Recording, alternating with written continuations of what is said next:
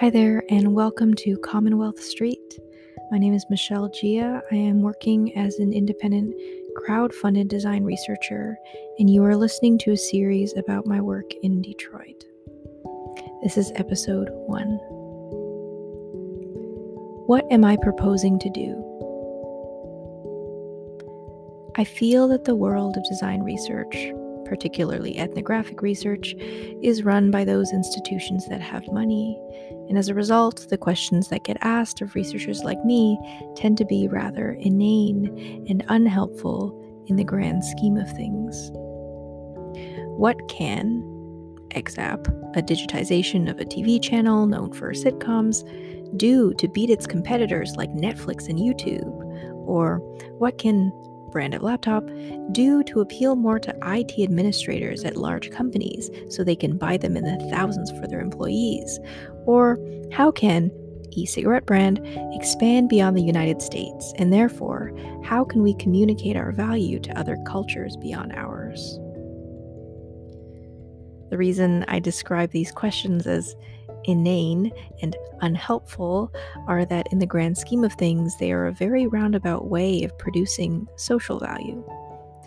Actually, in many cases, they aren't about producing social value at all. That is, value that genuinely improves the lives of others because they are aimed at sustaining and growing the very institutions that ask them.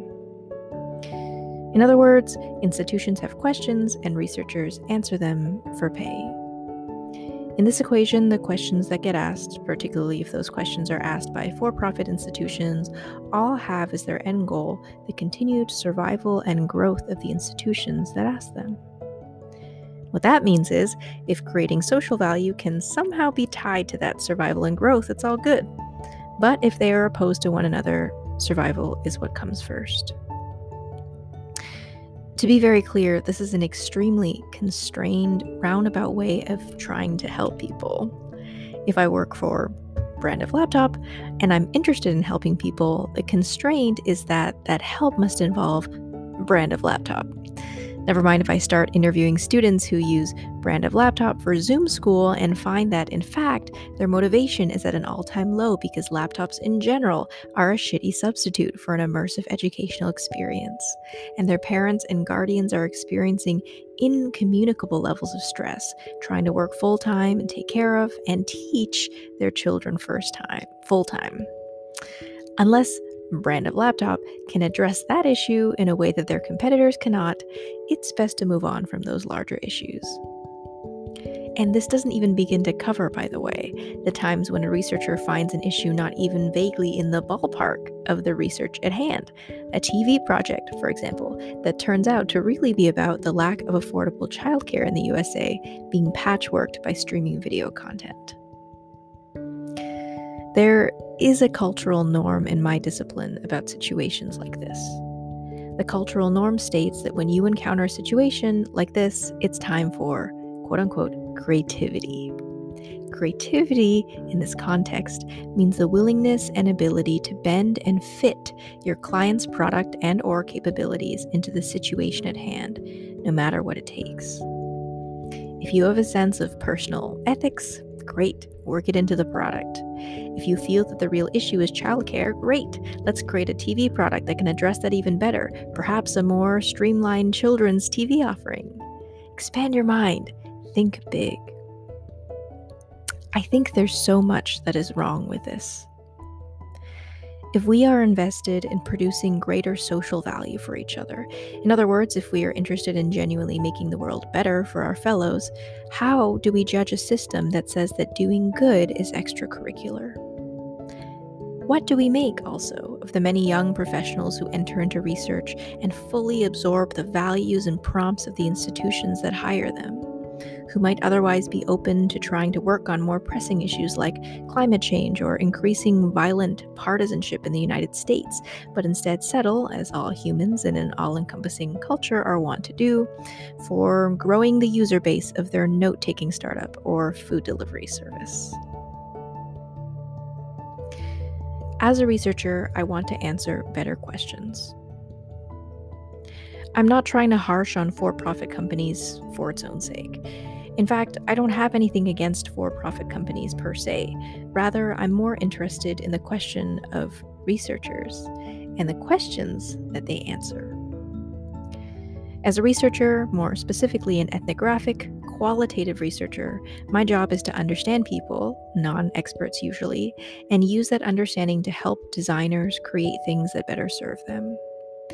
Based on this basic description, I can think of many other questions I'd rather be answering that, in fact, may even benefit the world if someone were to answer them in an accessible way. Some, for example, in the United States, there is a loud vocal contingent who believe that climate change is a hoax.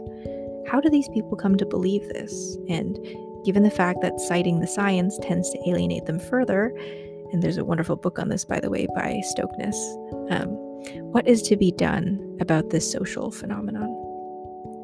Or cancel culture, internet doxing, and public shaming in 2021. Who are the people who cancel, quote unquote, others, and what is their motivation for doing so? Are there alternatives to canceling that we can formulate that would appease all involved? Or, how did the Detroit education system come to be known for being, quote unquote, bad? What are all the actors involved? What do they believe? And what is to be done now if we are invested in quality education for all who grew up in Detroit? It's this last question that I'm most interested in answering, or beginning to, this summer. My work will involve historical research, secondary research, i.e., reading what other people have found, but also primary research, talking to people and taking note of what they say. I hope to produce a report that will be open to the public, as well as present on my findings to as many organizations, institutions, families, and individuals as are interested in my work. Along the way, I hope to document my experience of being a public researcher, that is, a researcher who is funded by and works for the public.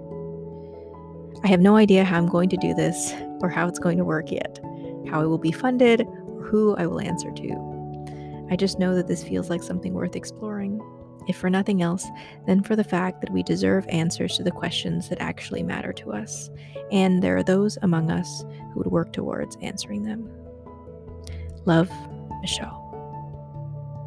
Small PS Since writing this post, I've set up a Patreon page that you can find on my WordPress website um, and it's one small gesture towards answering this question of how I'm going to do this and how it's going to work. If you're interested in reading this post in written form, seeing the Patreon page, or any of the above, feel free to visit the home of this project, commonwealthstreet.wordpress.com. Thank you and take care.